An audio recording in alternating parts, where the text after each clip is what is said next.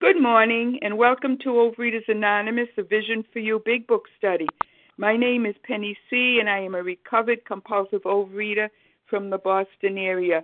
Today we are reading from the Big Book and we are on page ten. We are starting with the paragraph that starts with, "He talked for hours." We're going to read two paragraphs ending with, "Came back again," and we will be commenting on both paragraphs. The reference numbers for yesterday are, that was Tuesday, October sixth, the seven a.m. Eastern Time meeting, fifteen thousand four hundred eighty-eight, one five four eight eight. The ten o'clock Eastern Time reference number, fifteen thousand four hundred eighty-nine, one five four eight nine.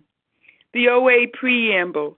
Overeaters Anonymous is a fellowship of individuals who, through shared experience, strength, and hope, are recovering from compulsive overeating. We welcome everyone who wants to stop eating compulsively. There are no dues or fees for members. We are self-supporting through our own contributions, neither soliciting nor accepting outside donations. O A is not affiliated with any public or private organization, political movement, ideology, or religious doctrine. We take no position on outside issues. Our primary purpose is to abstain from compulsive eating and compulsive food behaviors and to carry the message of recovery through the twelve steps of O A to those who still suffer. Our sole purpose is this. Our fifth tradition states each group has but one primary purpose, to carry its message to the compulsive overeater who still suffers. At A Vision for You Big Book Study, our message is that people who suffer from compulsive overeating can recover through abstinence and the practice of the twelve steps and twelve traditions of Overeaters Anonymous. I'm now going to ask Layer L to read the twelve steps for us.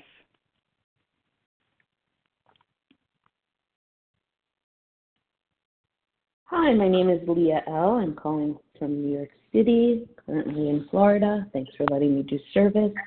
The twelve steps of Overeaters Anonymous. One, we admitted we were powerless over food and that our lives had become unmanageable. Two, came to believe that a power greater than ourselves could restore us to sanity. Three, made a decision to turn our will and our lives over to the care of God as we understood him. Four, made a searching and fearless moral inventory of ourselves. Five, admitted to God, to ourselves, and to another human being the exact nature of our wrongs.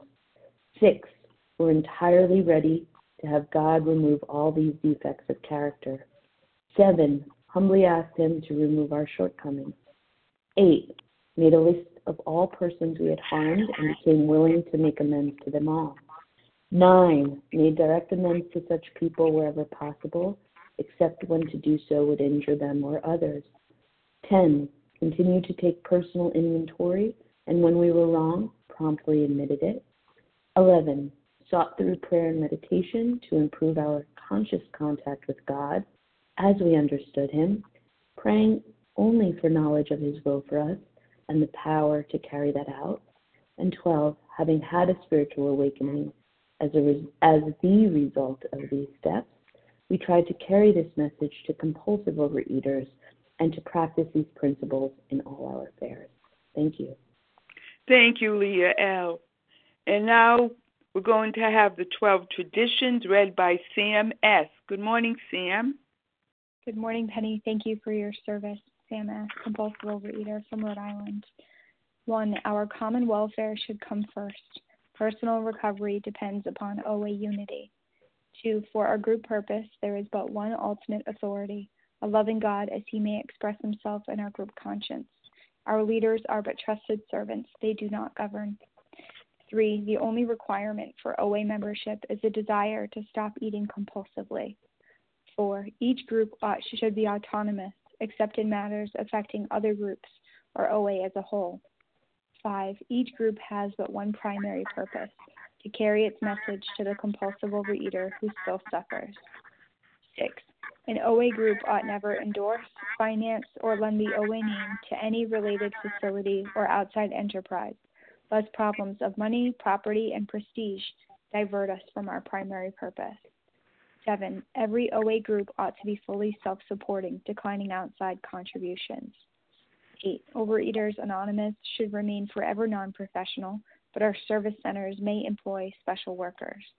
Nine, O A as such ought never be organized, but we may create service boards or committees directly responsible to those they serve. Ten, Overeaters Anonymous has no opinion on outside issues, hence the O A name ought never be drawn into public controversy. Eleven, our public relations policy is based on attraction rather than promotion. We need always maintain personal anonymity at the level of press, radio, films, television, and other public media of communication. And twelve, anonymity is the spiritual foundation of all these traditions, ever reminding us to place principles before personality. Thank you. Thank you, Sam S. And this is how our meeting works. Our meeting focuses on the directions for recovery described in the Big Book of Alcoholics Anonymous.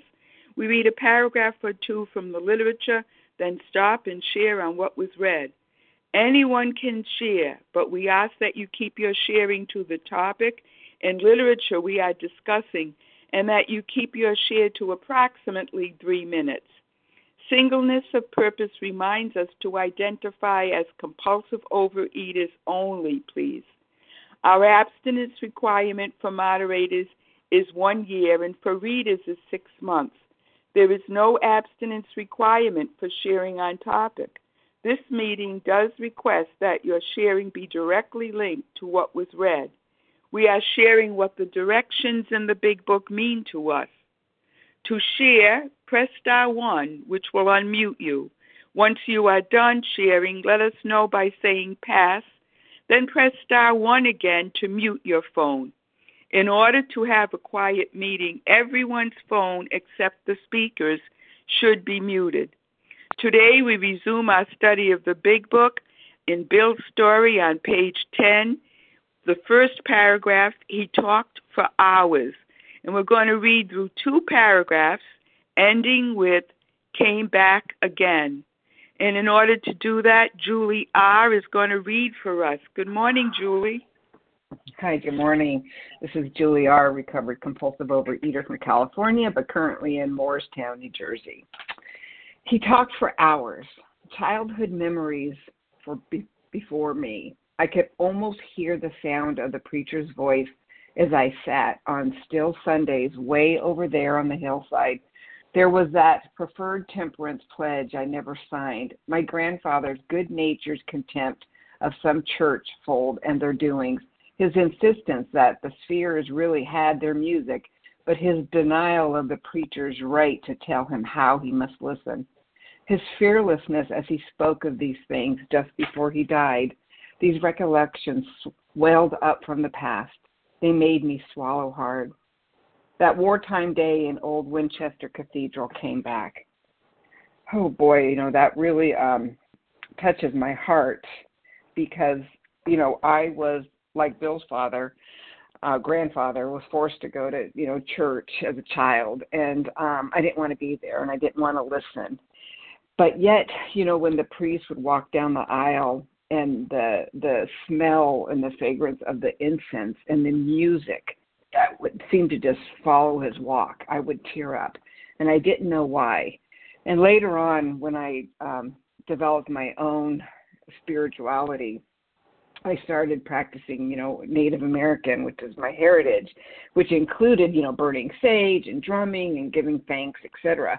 And I understood my heart and my soul, you know, like it says, what the spheres really had their music. And it's like, what did that mean? So I had looked that up years ago, and it's um, an ancient philosophical concept about, you know, how movement with celestial bodies, right, the sun, the moon, and the planets. And it's like it just made so much more sense to me. And it's like my early childhood, I just couldn't handle being there except for the music. There's something that touched my soul, And I went back to that. And music today is something that moves me. And I listen to a wide variety of music, but spirit, there's certain spiritual, you know, music that will just take me right to God. And I've been lucky enough, you know, through my work that I've traveled to Europe several times, and I always try to find the oldest church. And it's like when I walk in the church, it's like I can feel the power of my Creator instantly, and I'll automatically start to tear up. Um, you know, of course, you know, we always, you know, the food is down, right? I got to have that, that black and white abstinent, because if I don't, then I'm not going to be able to do that. And, you know, when I've been in relapse, the music doesn't touch my soul like it does. And when um, those of you who haven't heard me um, long, very much, um, I was in relapse, and I've got, I don't know, ten months of abstinence. And, um, and it was like instantly the music started coming back to me. It's like as I awaken spiritually, life will open up to me more and more. And like Bill, you know, when he was sitting there and he was thinking about that and he teared up, it was coming back to him because he wasn't drinking. He was clean. When we're clean, we can hear God's voice. So um, with that, I will pass. Thanks. Thank you, Julia. And thank you for letting us know where, you, um, where you're from, so that people can identify you on the member list. I'm going to ask everyone who shares to try to remember to do that. Okay, so we are ready to take more names as soon as I um, make a couple of announcements. First, would everybody check in uh, star one and be sure you're unmuted? That would be very helpful. Okay, so um, we value everybody's uh, share. As, okay, we need everybody to check that they're unmuted, or muted rather. Okay, um, so if you've shared in the last two days, uh, the, and so that's Monday or Tuesday, we ask you just to hold back, so that other people, especially new to the meeting, can uh, share. Uh, also, again, um, a reminder that we share for approximately three minutes, and I will be timing. So who would like to share?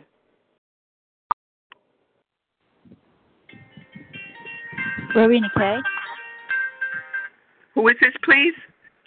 Rowena Kay. Irene B.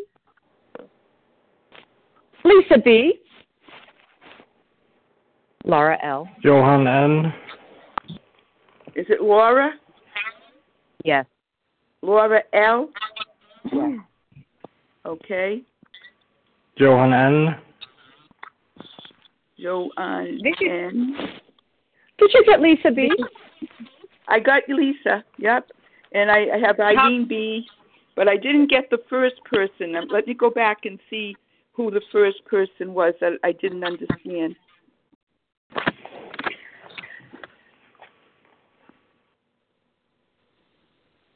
All right, so this is who I have. Irene B., Lisa B., Laura, Laura L., and Johan N.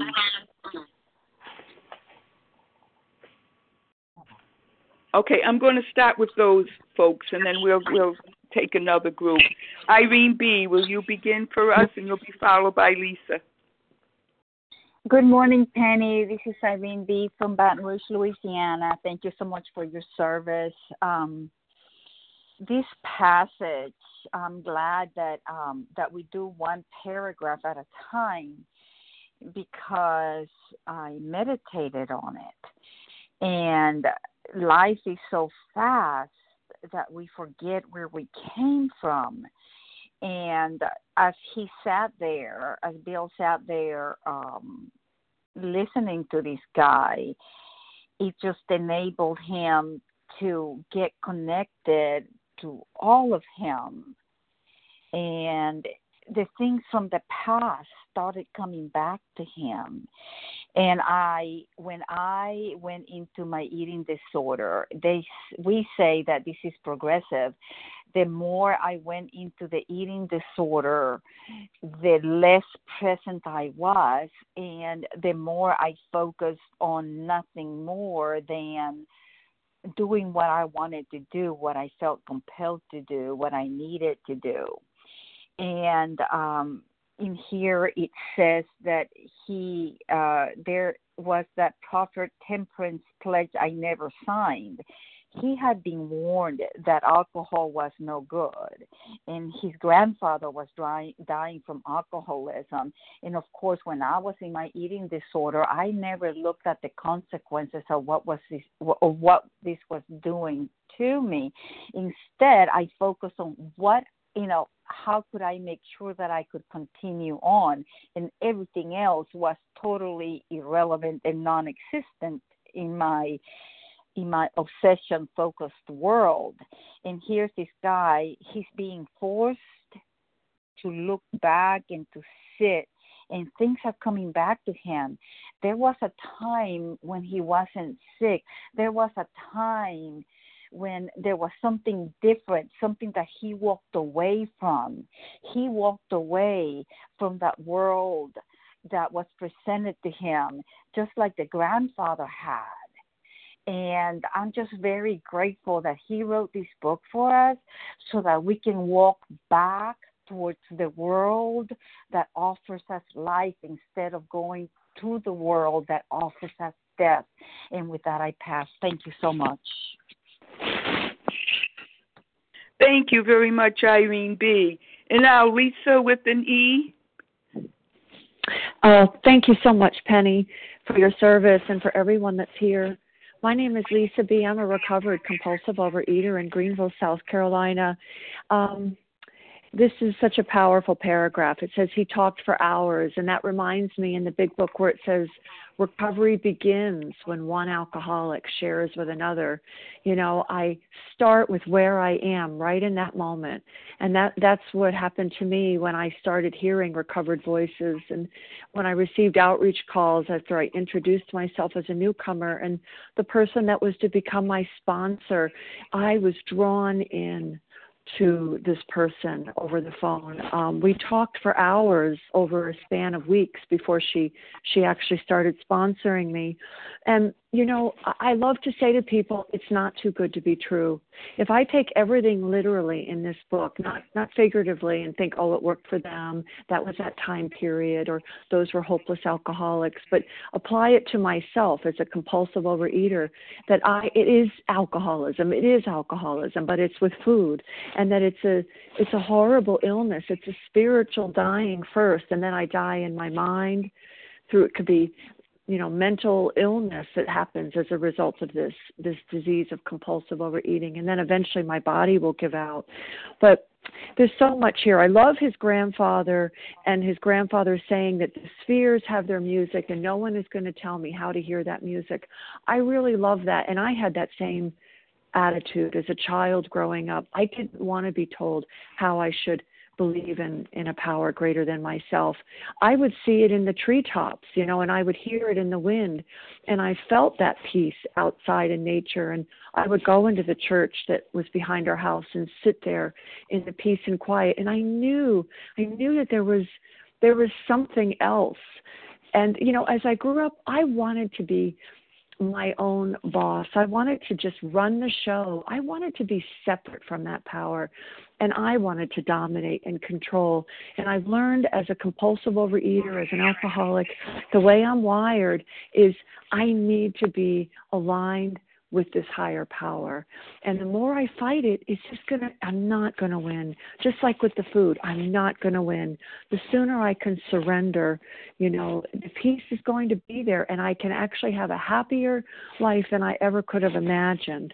So with that, I pass. Thank you, Lisa B. And next we have Laura L., and she'll be followed by Joanne. Hi, my name's Laura uh, L. I'm from Pennsylvania, compulsive overeater.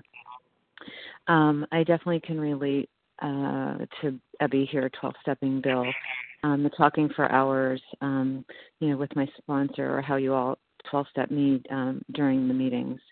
Um, you know, to me, it was music to my ears, um, you know, where childhood memories flooded and recollections of the past.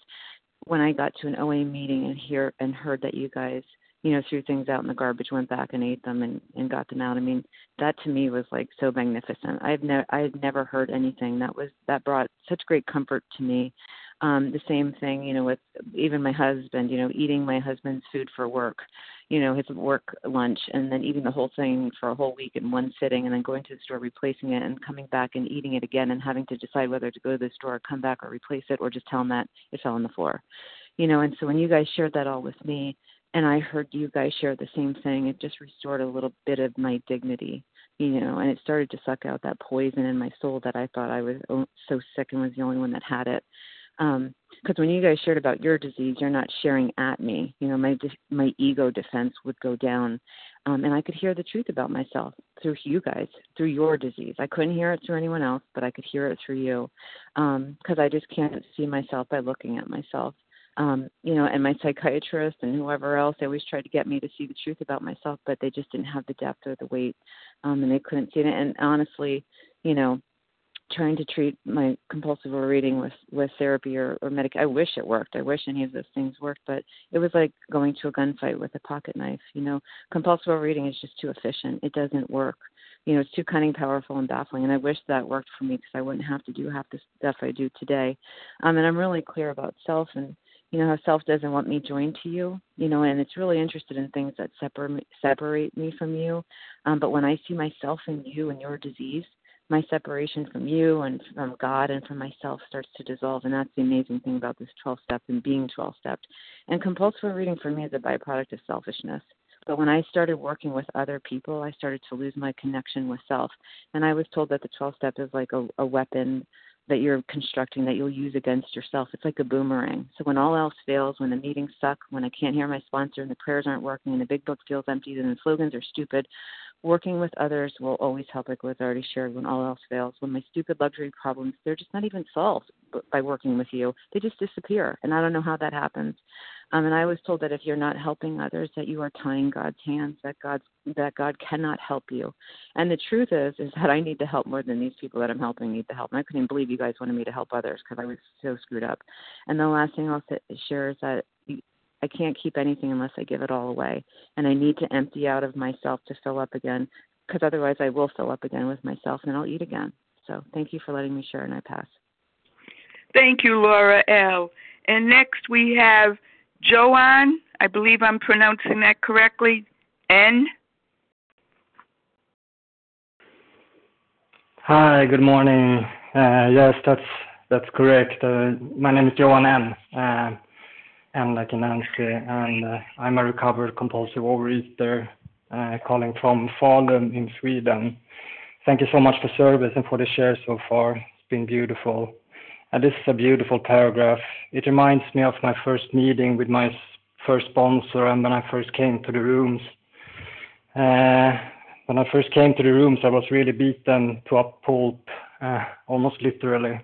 And um, uh, I really had a first step experience. And when I started working the steps in, in Big Book, I, I could read about uh, the first step in Big Book and really see what uh, what it was all about, what uh, what the disease was, and what I was up against, uh, and it was beautiful. But uh, I had problems when I came to step two, and uh, I can really relate to Bill here, uh, saying uh, they made me swallow hard. That's really what I did when I came to step two, because I've been all my life. I've been. Uh, I've seen myself as a stone-cold militant atheist, and uh, I had problems with accepting a higher power or God. Uh, but my first sponsor made it really easy for me. He he said, "Can you are you willing to believe that a higher power had helped me to recover?" And uh, I could I could accept that, and I could believe that. And soon after that, I was at step three, doing my first step prayer.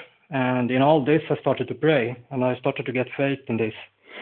And I started to get faith in the steps and the program and, and in a higher power. And uh, through working the steps really quickly, uh, things really started to happen. And uh, uh, I started to, to get recovery, and uh, I recovered, which uh, which was uh, and which is a, a, a real miracle. Um, And today I I I work step ten, eleven, and twelve to the best of my ability, one day at a time, to stay recovered. Uh, I'm recovered, not cured, and I need to do every day uh, uh, step ten, eleven, and twelve to, to, to stay in the program and to stay recovered. But I'm so grateful for this program, so grateful for sponsorship, my sponsor here in A Vision, for uh, the sponsees that I get to uh, uh, go through the program with, and uh, and for for having a connection with my higher power today. And what was from to begin with willingness and faith has today changed to a certainty of God. Uh, I'm not an atheist anymore. Uh, I'm not an agnostic anymore. Today I'm a firm believer in this, and and uh, so so that I'll I'll uh, I'll pause. Thank you so much. Thank you. Thank you, Johan. And just a reminder before we take more names that we're on page ten.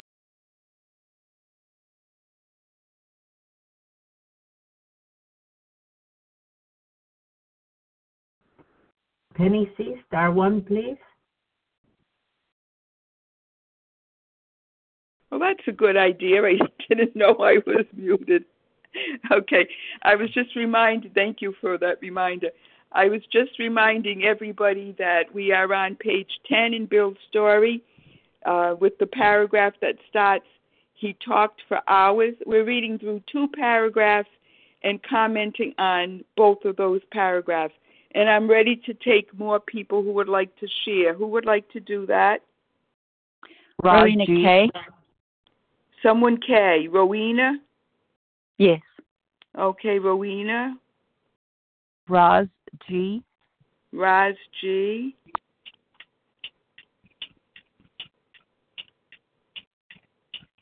Okay, how about anybody who has who's um, maybe never shared, maybe been here for um, Vision for You for some John time? John C. Ron?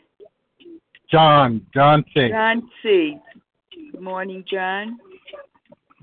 Okay, I can take a few more.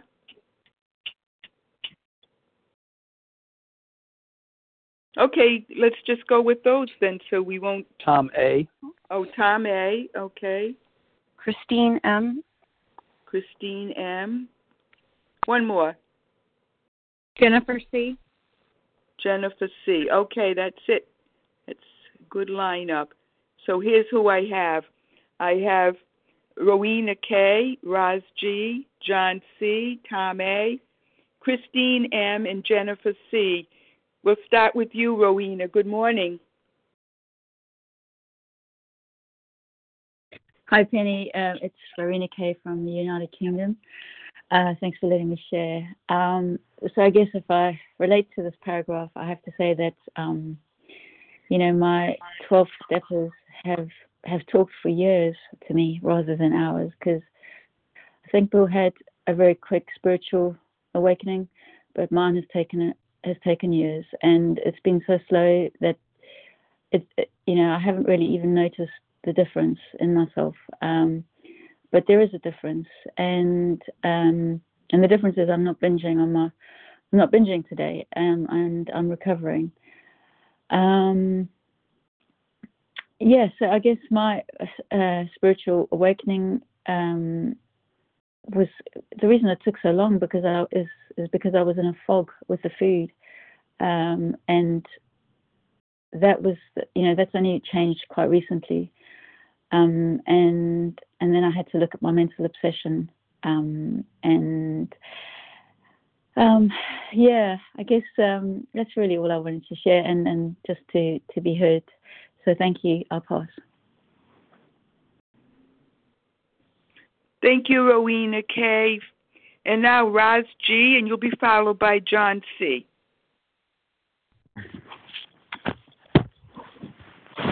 Hi, this is Roz. Was I next, Penny? Yes. I just okay. called your I, name. I, Thank you. Yeah, I was unmuting, so I couldn't. It was blocked. But anyway, good morning. My name is Roz G, and I'm a, a recovered compulsive overeater from Palmdale, California. Somebody's unmuted with a chiming sound, please. Um, you know, I'd like to say that um, this this paragraph reminds me of what Bill says about how um, remember, what, try to see where religious people are right. Because over the years, I've heard so many people, um, you know, talk about that they came from the Catholic Church and um, that they served, that, that, you know, their God was a punishing God. And um, same with some Jewish ways, you know, that about the Sabbath and not being able to practice or live on, or being, you know, hit over the head with God if you ride your bike on a Saturday. Um, and the Catholics had something about eating meat on Fridays. You know, you, you have your fillet of fish on Fridays with no meat, you know. Um, but the Big Book says, look to see where religious people are right. You know, all those things are are things that, that people did. And so I judged my my anger my anger at God was um, because of what people did. My real resentments and angst and bad feelings came towards the Independent Fundamental Baptists. That's where mine came from. I was raised in the Catholic Church, but I didn't have any bad memories about that. Mine was from the Baptists.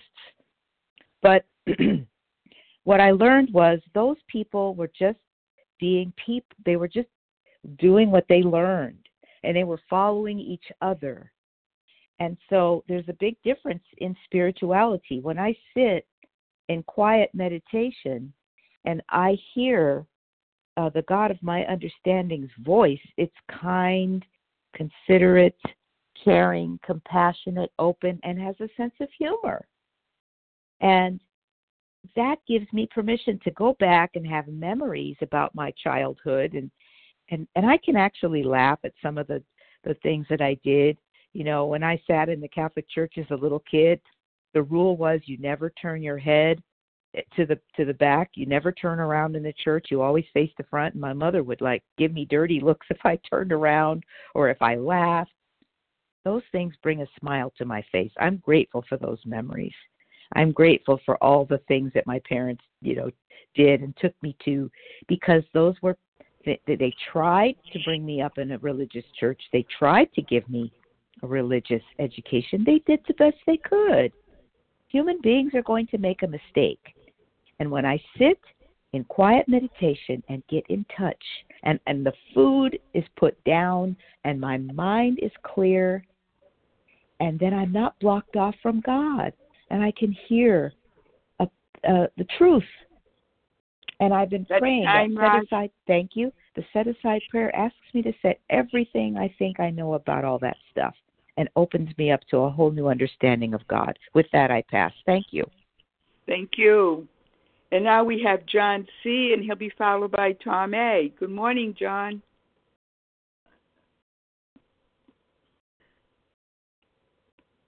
John C., are you there?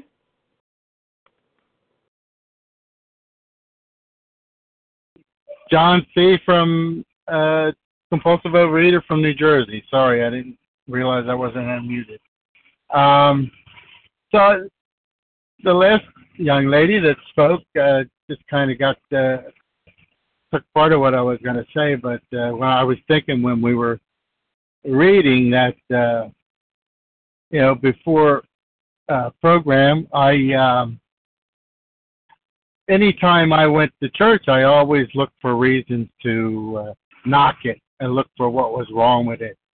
And uh, what, you know, the result was is I just stopped believing in what I was raised to believe in. And, and I didn't really, uh, you know, want to. But uh, so I, I had a prejudice, uh, kind of like the uh, spiritual experience, you know. It, keep a man in everlasting ignorance, contempt prior to investigation. And I never really gave it much of a shot. But when I came into the program and I was desperate enough, you know, somebody uh, suggested that I pray, and I told them I don't believe. And they said, well, uh, you know, uh, how's it working for you the way you've been doing it? And why don't you just try it? And, uh, you know, so I started to pray in a God that I didn't believe in, and uh, what started to happen was all these little miracles and all these uh, things that needed to happen for me to get abstinence uh, started to happen, and uh, and I came to believe that way. That's how. That's kind of how I came to believe, just by following, you know, what I thought was stupid suggestions, and uh, I too was going to share that, uh, you know, and and it's I was in our literature. It's in several places to be mindful and listen to what religious people have to say, because they have some good things, you know. And the and the other point was uh, the Oxford group uh, Ebby belonged to was was a religious organization, and he went to Bill and he helped Bill get sober, and the six steps were very similar to the twelve steps. They're just kind of expanded on and and uh, separated into a couple of different steps to make it twelve. So, you know, I need not have such a closed mind, I guess is what I'm saying. That's all I got. Thank you. Thank you, John C. And now we have Tom A., and she's, he's going to be followed by Christine M. Good morning, Tom. Good morning. Uh, thanks for your service and for the meeting, uh, Tom A. from Maryland. Um, yeah, I uh, guess this brings back a couple of different memories or thoughts to me. Uh, this paragraph, a couple of paragraphs. I, uh, the the part about uh, early childhood and spiritual beliefs. Uh, I uh, used to sit in churches and feel great peace. I did, didn't feel peace anywhere else, really, uh, very much. Uh, I felt peace when I was by myself reading a book and when I was sitting in a church. Other than that, life seemed kind of chaotic and scary to me. And food became an answer at a very young age. I drank chocolate syrup out of the can uh, as soon as I could reach the counter, and ate raw sugar. And so there isn't any question I belong here and that I have a, a physical compulsion and mental allergy uh, with, with obsession with food. And I ended up, because I was in, felt that safety, I ended up going to the seminary for eight years in high school and college. And I basically ate and then ate and drank my way through there. And it wasn't a safe place, although I still felt safe with my higher power. So I, I never uh, felt like I was angry at the higher power. I was I became angry at the institution, as other people have said. And when I left, I decided I, I really would have nothing to do with church until I died, and maybe I'd have a deathbed conversion if I was lucky. And when I came to O A and to another uh, A A as well, the, the I heard over and over again that we got the freedom to make our own peace with our own God in our own time. There's one guy who said that over and over again. And that was my own experience. I, I had a sponsor when I first came who, like Ebby, every other sentence he would say, uh, my higher power did this and my higher power did that. He'd weighed four hundred pounds, and when I met him, he weighed one hundred sixty. So he was very grateful. He used to uh, ride a motorcycle weighing four hundred pounds and was a radio disc jockey with a real character. And all I could talk about was the higher power. And I didn't want to hear any of it, but it didn't drive me away. Uh, I just ignored it. And I went on a retreat, an O A retreat, and I sat in a chapel, and I realized that fighting with the higher power was crazy. And it's this gradual spiritual awakening that if we keep coming back, the miracles happen. If we work these steps, the miracle happens. And uh, I'm just grateful for that, for the path. And I, I started meditating twenty minutes a day about three years ago, and it profoundly changed my life. I've been in O A for forty years, and had for thirty-seven of them, I could sit for maybe five minutes, two minutes, but I... someone challenged me to try twenty minutes, and so I, I did that, and it allowed me to get abstinent in a way I've not been abstinent. It allowed me to to uh, love in deeper ways. So these twelve steps, each one of them gives me a gift. I just have to keep coming back and be open to the gift. Thanks for letting me share. Thank you, Tom A. And now we have Christine M., and she's going to be followed by Jennifer. Good morning, Christine. Good morning, everybody. This is Christine M., calling in from Ridge, New York, compulsive overeater. Uh, I am thankful every day to hear these readings that happen here. When I sit and read this paragraph, and it's almost as Ebby is talking to me, and when we talk about there was that proffered temperance pledge I never signed, I remember going to church. I was sent there to get the bulletin and go home and report back to what was happening. And I remember being very angry about that when I was a kid. I was being forced to do something I wouldn't do. But today, um, having that proffered temperance, and I realized up until I came into Overeaters and I've joined this beautiful fellowship that I held out. I was holding out exactly what proffered temperance means, holding out on connecting to that God I was learning about um, in service. And although today my higher power is much different, it brought me into a place of spirituality where today I'm very new working on my abstinence, but being willing to work with my um, fellowship here has brought me to a much beautiful pla- to a beautiful place that I haven't been in in many years, and I'm taking it one day at a time. And the challenges of life um, have been difficult, and I remember going through this so many times alone. And when I read this one sentence, but his denial of the preacher's right to tell him how he must listen, his fearlessness as he spoke of these things just before he died. I remember my grandmother, um, we would talk about the church people, and we would be judging, judging, judging, judging. Today, learning from this paragraph and myself, my higher power, my fellows, I realize that we're all struggling. And luckily we're here in this moment, learning from each other how we can live a much healthier life and spiritual connection to our higher power, whatever that might be. And giving ourselves um, a more beautiful understanding of how we can live with serenity in our lives and become abstinent. I'm very thankful. With that, I pass. Thank you, Christine M. And now we have Jennifer C.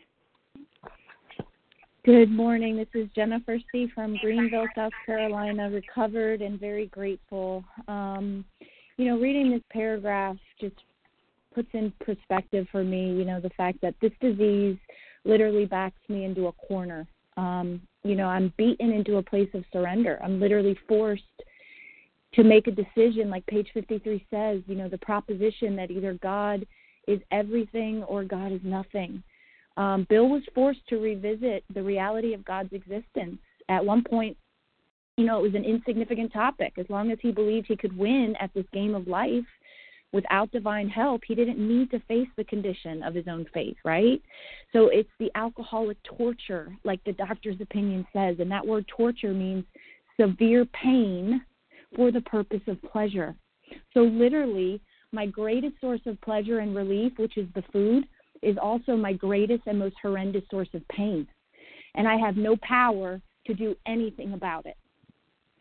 Lack of power, right? That's my dilemma. I have no power to do anything about it.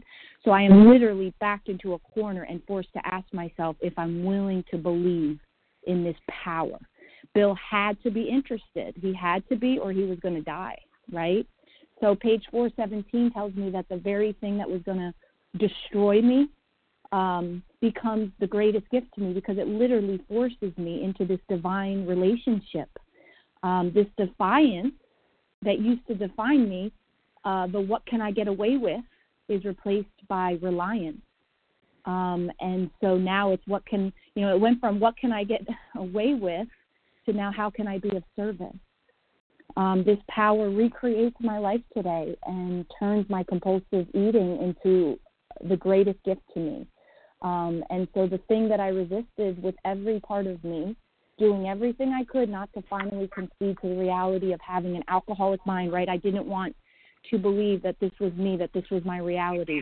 And yet this very thing that I resisted for so long becomes the gateway into this new and beautiful reality, which is total dependence on God. So being the director was tiring, it was demoralizing, it was isolating, and today I get to live a much simpler life. Um, and the conditions are simply I work the steps and my father handles everything else. What a gift. And with that, I pass. Thank you, Jennifer C.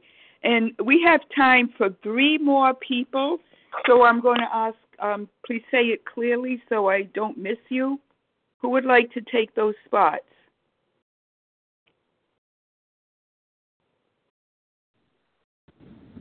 Harlan G. Harlan. Annette S. Is it Emma? Who was that? K. Okay. All right, that's that's all I can take. But who was after Harlan? Annette S. I'm sorry, the timer went off. Who was it after Harlan, please? Annette S. Oh, Annette. All right, and who else was uh, after after Harlan before?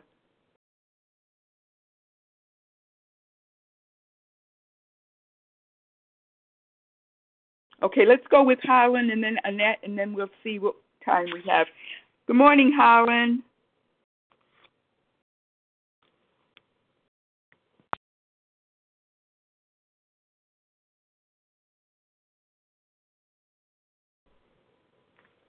Harlan, are you there? Yes, I'm sorry. I was talking away. Penny, thanks for your service. Thanks. I'm talking away. There's a rabbit all been over there here looking at me like, what? Okay.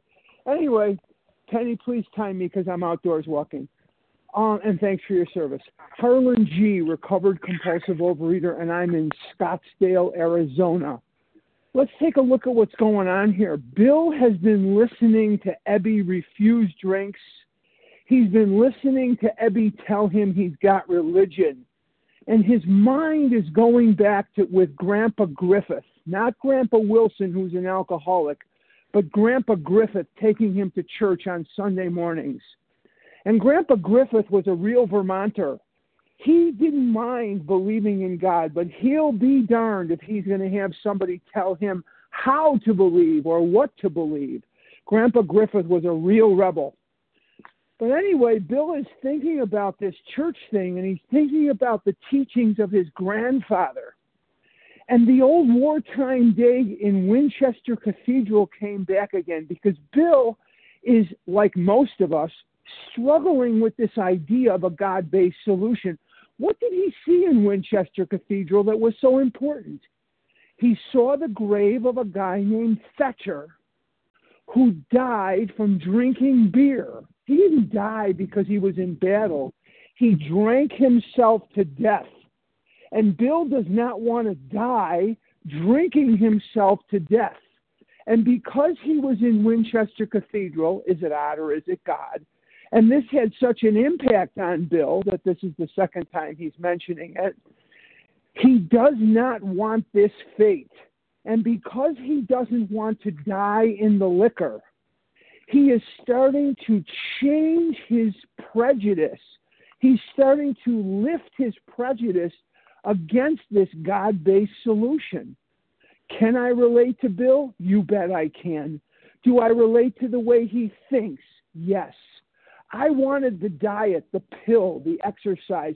I wanted the discipline. I wanted something more Western in my thinking so that I could recover from this disease, take the pill, get thin, become James Bond, get the girl, and ride off into the sunset. But that's not what I got. I got a God-based solution that has to be worked at every day, harder and harder and harder. And so this day in Winchester Cathedral is starting to change Bill's resistance, because he does not want to die drunk. And he saw that this guy died drunk. And so he's now, as we're going to see in the next few paragraphs, he's going to struggle with this idea of God, but he's eventually going to lower his defenses because he sees that the alternative is death. And that is what it is for me. Not, not that we're not all going to die, but when I'm in the food, I'm not living. The saddest words of tongue or pen are these few words: "It might have been."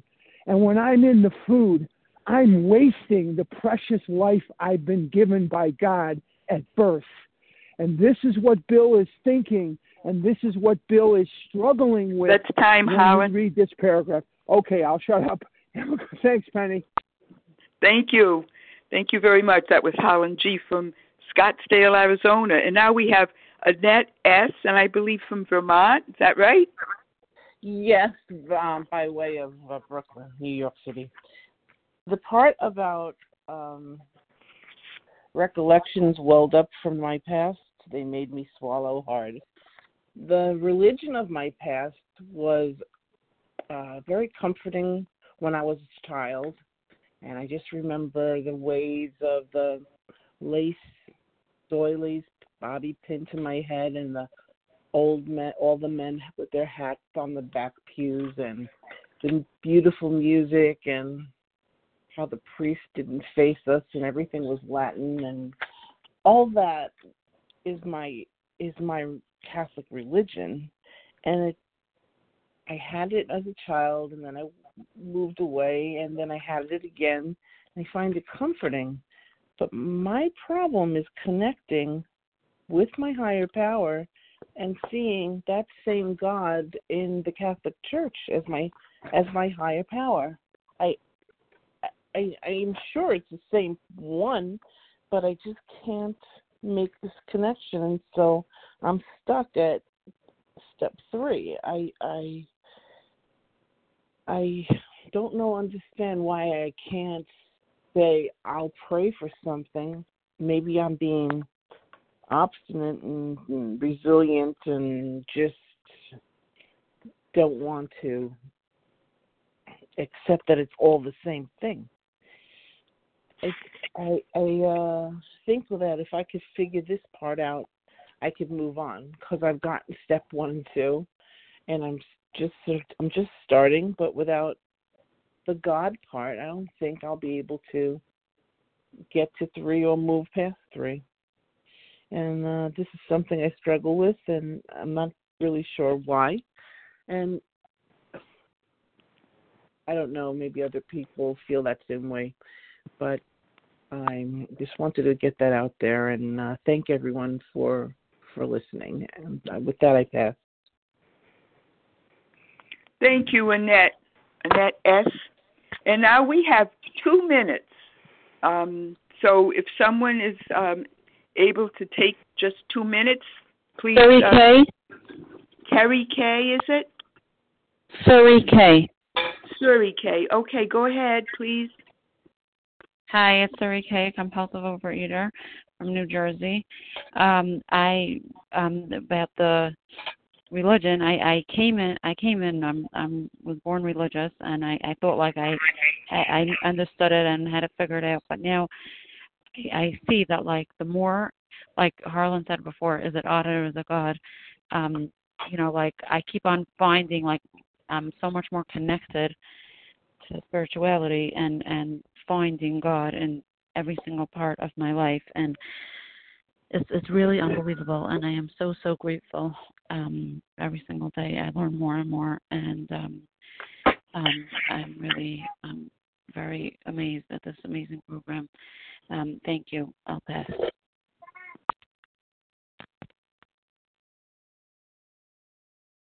Thank you, Surrey K. And with that, we're going to close. Um, So I want to thank everyone who shared today and everyone who helped put this meeting on for everyone.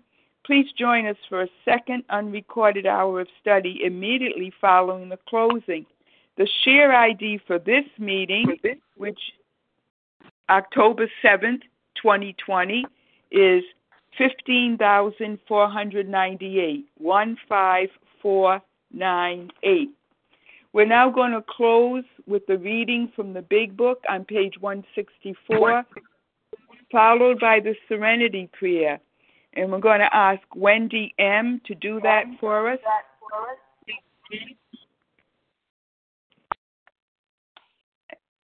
Good morning. This is Wendy M., recovered compulsive overeater in North Carolina. Our book is meant to be suggestive only. We realize we know only a little. God will constantly disclose more to you and to us. Ask Him in your morning meditation what you can do each day for the man who is still sick. The answers will come if your own house is in order.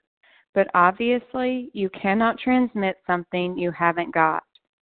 See to it that your relationship with Him is right, and great events will come to pass for you and countless others. This is the great fact for us. Abandon yourself to God as you understand God. Admit your faults to Him and to your fellows. Clear away the wreckage of your past. Give freely of what you find and join us. We shall be with you in the fellowship of the Spirit, and you will surely meet some of us as you trudge the road of happy destiny. May God bless you and keep you until then.